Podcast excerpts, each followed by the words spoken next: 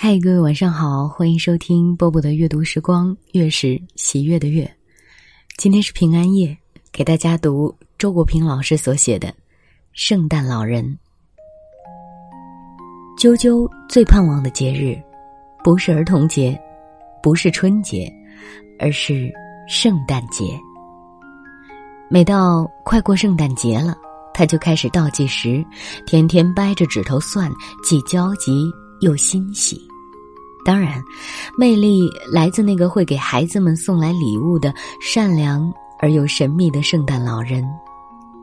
他四岁时，妈妈带他去商店买回一棵圣诞树，他高兴极了。树上缠着许多小灯泡，可以自动按顺序调节明灭。红要演示给我看，他立即制止，为了在平安夜给我一个惊喜。这棵圣诞树。标志着圣诞节正式入住我们家，从此以后，年年圣诞节前夕，家里就立起这棵圣诞树。啾啾快乐地给它挂上各种小饰物和小玩具，而高潮则是圣诞节早晨在它的下面找到所期待的礼物。对于圣诞老人会按照孩子们的许愿送来礼物，他感到非常惊奇。他问妈妈：“圣诞老人是神仙吗？”妈妈说是。他说：“是神仙，那就是抓一把什么都没有。”意思是神仙是看不见的、摸不着的。妈妈解释说，圣诞老人的形象就是那个戴小红帽的白胡子老头儿，不过他的确会隐身。所以送礼物时无人能察觉。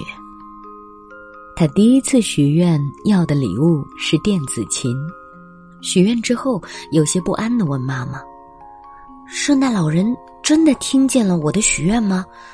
他会送来吗？”妈妈说：“不用担心，圣诞老人最喜欢小孩儿，对小孩的许愿最认真，一定会听见和兑现的。”早晨，在圣诞树下看到一台漂亮的电子琴，他甜蜜的笑了。他告诉我，是圣诞老人夜里趁我们睡着送来的，强调说，圣诞老人是看不见的。我摆弄这台电子琴，发现没有配备变压器，咕哝了一声。他立刻解释，圣诞老人太忙了。在他的想象中，圣诞老人要给这么多孩子送礼物，跑这么多人家，疏忽是难免的。他兴奋地对小燕谈论圣诞老人，小燕反应冷淡。他批评道：“圣诞老人这么关心你，你这么不关心圣诞老人，你有规则吗？”小燕笑了，他进一步批评：“你像话吗？”小燕答：“不像话。”他语气一转，嘲笑说：“哪有自己说自己不像话的？”满五周岁不久，啾啾向妈妈讲他的理想：“我长大了不工作，从你和爸爸那里拿一点钱，去买许多东西，再卖掉，这样就有更多的钱了。”然后我就给你和爸爸买许多礼物，买一棵圣诞树，把礼物挂在上面；给爸爸买一个漂亮的小姑娘，给你买一个雪橇，嗯，还买许多糖果挂在天花板上，下糖果雨。天真善良的心，幼稚美丽的理想，但是。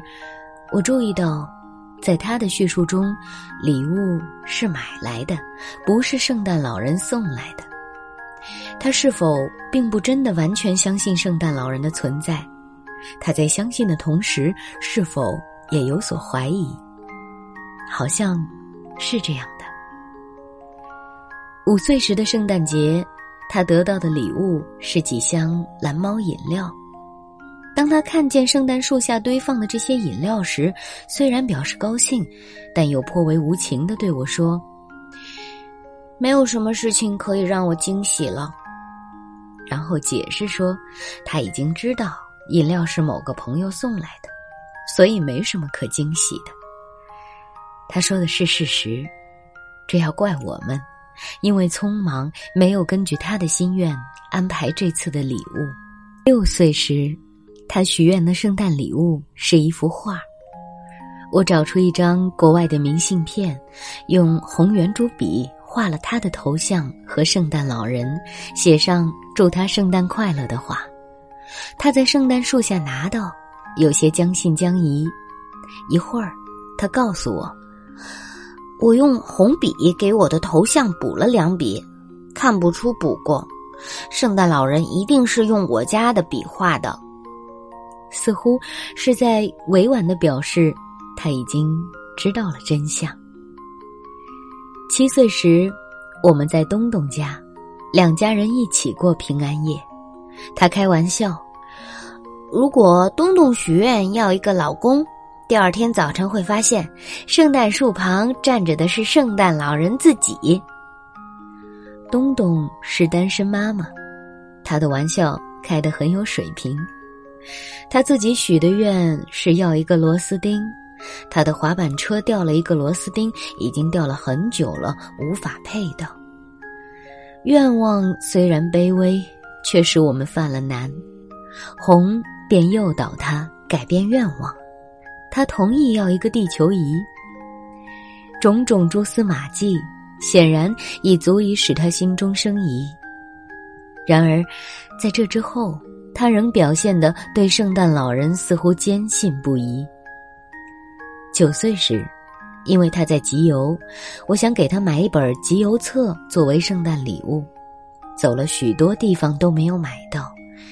这天，已是平安夜。礼物仍没有着落，我想让他对没有礼物有思想准备，在电话里对他说：“圣诞老人很忙，可能会忘记送礼物的。”认真的反驳道：“圣诞老人一年只工作这一天，用一年的时间准备礼物，不会忘记的。”我没有了退路，在一家文具店里买了两个漂亮的笔记本回到家，他已睡。我把笔记本放在圣诞树下，心中不安，不知他能否满意。第二天，他看见了，表示有礼物就行，态度很平静。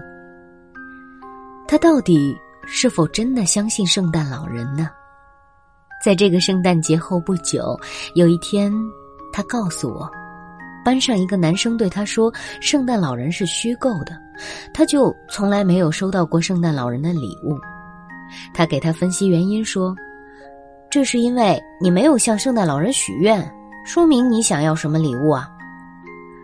可是，事实上，他一定清楚，这个圣诞节，他也没有许愿，而对于得到什么礼物，则完全不挑剔。啾啾十岁，是小学五年级学生了。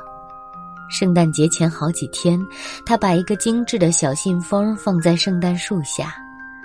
红偷偷看，里面是一封信，两张崭新的五十元人民币，还有一张他自制的钱，上面画了圣诞小屋和圣诞树，写了“二零零八年制造”的字样。面额是五百元，信的全文如下：圣诞老人您好，圣诞节终于又到了，我非常兴奋。不知神的世界用不用人类的纸币？不管用不用，随信给您的一百元和自制的钱都是微不足道的报偿中的一份，让您对人类的情况有所了解。我今年想要一个宽发卡和扭扭笔，最好加上流苏靴。我想给妈妈项链，给爸爸烟斗，希望您能赞助。祝您天天快乐，您真诚的啾啾。红看完了，激动不已，对我说：“真可爱，十岁了还这么天真，而文字却这么老练。”圣诞节早晨，他在圣诞树下看到了想要的礼物，包括一双漂亮的靴子。他问妈妈：“你是不是圣诞老人？”晚上，他问我同样的问题。我说：“世界上最爱你的人就是圣诞老人。”他表示同意，然后用遗憾的口气说：“我最爱爸爸妈妈，可惜我没有能力给你们买礼物。”我说：“你从小到现在给我们画了许多可爱的贺卡，还给我们带来了这么多快乐，这些都是你给我们的礼物。”他释怀了。以后的圣诞节，啾啾还会不会向圣诞老人许愿？还会不会为圣诞礼物惊喜？当然会的，因为他心中的圣诞老人已经超越形体，获得永生，那就是爱、善良和感恩。在西方传入中国的节日中，圣诞节是最可爱的。圣诞节之所以可爱，是因为有一个可爱的圣诞老人。和圣诞节对应的中国节日是春节，可是春节却没有一个对应的标志性的可爱形象。我们也许只能举出财神爷。现在许多中国人的确逢年过节就拜财神爷，有谁敢把财神爷和圣诞老人做一个对比吗？一个是那样慈祥和洁净，一个是这样猥琐和肮脏。圣诞老人是一个美丽的童话，它带给孩子们的不只是惊喜和快乐，更是健康的价值观。所传播的是出自喜欢而非出自利益的心愿，梦想的力量和梦想成真的喜悦，以及对爱和善良的坚定信念。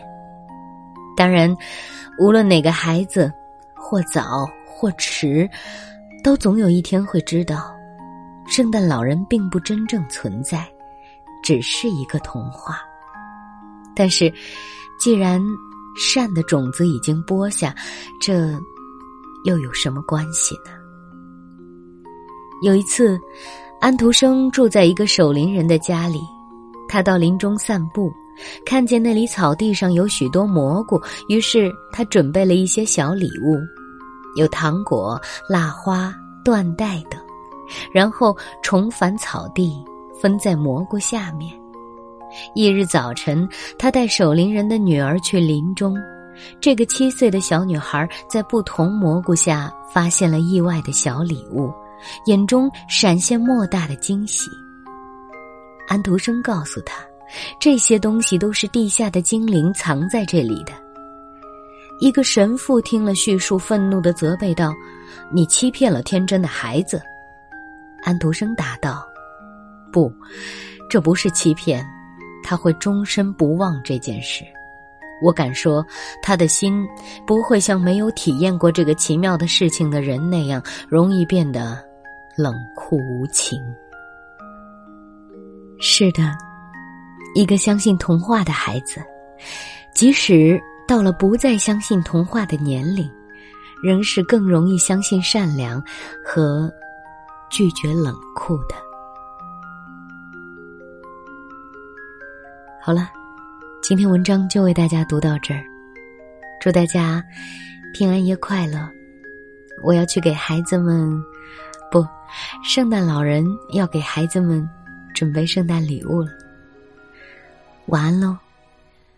当我还在年幼时，幻想美得多无知，童年单纯的像一张白纸。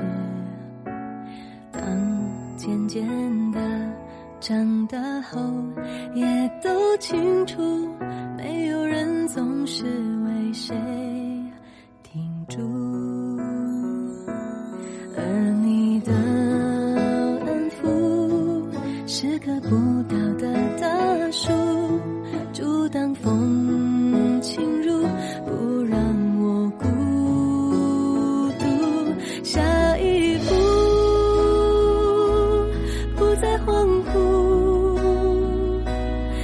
心追逐一定会爬到最高处庆祝。这